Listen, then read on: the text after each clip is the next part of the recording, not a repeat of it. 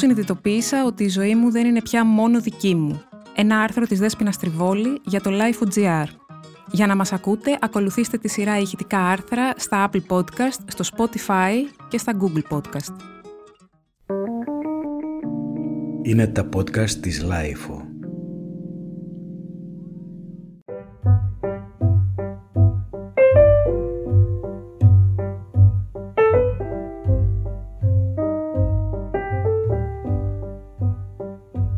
Συνειδητοποίησα πως η ζωή μου δεν ήταν πια δική μου όταν ήμουν 7 μηνών έγκυος.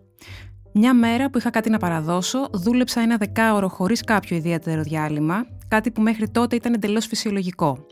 Όταν σηκώθηκα να φύγω από το γραφείο, ένιωσα την κοιλιά μου να στρίβεται. Η αίσθηση μου θύμισε τον Τοντουρμά, έτσι λέγεται το παγωτό στα τουρκικά.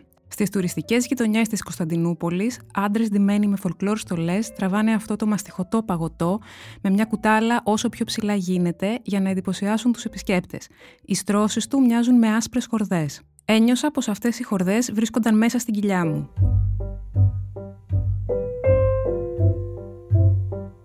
Το επόμενο πρωί δυσκολευόμουν να σηκωθώ από το κρεβάτι. Συνειδητοποίησα ότι το μωρό είχε δική του άποψη για την ημέρα μου. Δεν του άρεσε η εντατική δουλειά με πεντάλεπτα διαλύματα για φαγητό και τουαλέτα. Είχα περάσει τα πάντινα για να μείνω έγκυος, κι όμως αστειευόμουν ότι έχω μέσα μου ένα μικρό τύρανο. Αν μπορούσε να μιλήσει, έλεγα στις φίλες μου, θα μιλούσε μόνο στην προστακτική. Ξύπνα, φάε παγωτό σοκολάτα, φάε πίκλες, φάε λίγο αλμυρό τυρί, κάνε μετό, Κοιμήσου το μεσημέρι, ναι, κι άλλο. Ξύπνα στις 4 το πρωί ενώ νιώθεις το αίμα σου να βράζει και εγώ σε κλωτσάω με μανία. Κλάψε. Πήγαινε τουαλέτα. Κάνε ρυθμικές αναπνοές για να ξυπνήσω, γιατί έχεις να με ακούσεις πάνω από μία ώρα και ανησυχείς. Όχι, αυτό που νιώθεις δεν είναι σε σπάσεις, έχω απλώς λόξιγκα. Ναι, και τα έμβρια έχουν λόξιγκα. Όλος ο κόσμος ξεκίνησε με ένα ναι. Ένα κύτταρο είπε ναι σε ένα άλλο κύτταρο και γεννήθηκε η ζωή. Αλλά πριν από την προϊστορία υπήρχε η προϊστορία της προϊστορίας και υπήρχε το ποτέ και υπήρχε το ναι. Και ήταν πάντα έτσι. Έγραψε η κορυφαία βραζιλιάνα συγγραφέα Κλαρίσε Λισπέκτορ στην πρώτη παράγραφο του βιβλίου της «Η ώρα του αστεριού» που κυκλοφόρησε το 1977, λίγο πριν πεθάνει.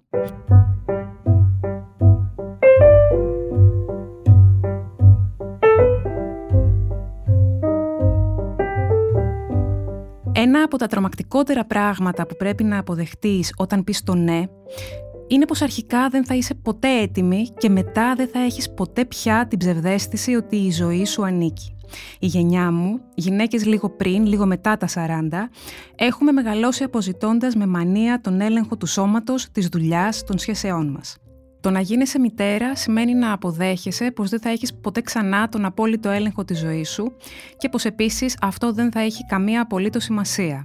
Δεν διαλέγεις πότε θα μείνεις έγκυος, δεν διαλέγεις την εγκυμοσύνη σου, δεν διαλέγεις καν το μωρό. Όταν το μωρό αποφασίσει να έρθει, είναι σαν κομίτης που φλέγεται, έτοιμος να βάλει φωτιά στο σύμπαν. Το μωρό δεν ενδιαφέρεται αν έχεις δουλειά, αν έχεις ετοιμάσει το δωμάτιό του, αν έχεις καρότσι και μαξιλάρι θυλασμού, πετσέτες, πετσετάκια, μουσελίνες, πάντες, όλες αυτές τις τρομακτικές άγνωστες λέξεις. Δεν θα σου δώσει χρόνο και χώρο για τα υπαρξιακά σου ζητήματα, δεν περιμένει κανέναν και τίποτα, έρχεται εδώ και τώρα, ένα θαύμα που σε θυλάζει ώρες ολόκληρες σαν πεινασμένο πυράγχα, ένα στόμα από τάλκ, έτοιμο να σε κατασπαράξει. Το παιδί σου δεν το ενδιαφέρει αν έχεις παραδοτέως στη δουλειά. Θέλει να παίξει με ένα καπάκι, χτυπώντας το δυνατά και επίμονα στο παρκέ για μισή ώρα. Για λίγο νομίζεις πως έχει μια ρουτίνα, ότι είστε ένα, εσύ κι αυτό, χαράματα, ενάντια στον κόσμο.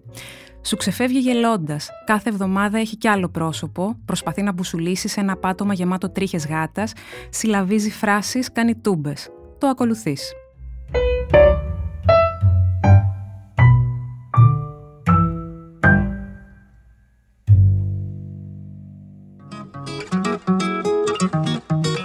Ήταν ένα άρθρο της Δέσποινας Τριβόλη για το Life.gr.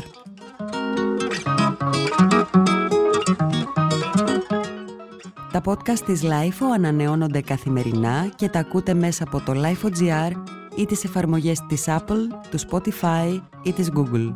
Κάντε subscribe πατώντας πάνω στα αντίστοιχα εικονίδια για να μην χάνετε κανένα επεισόδιο. Είναι τα podcast της Life.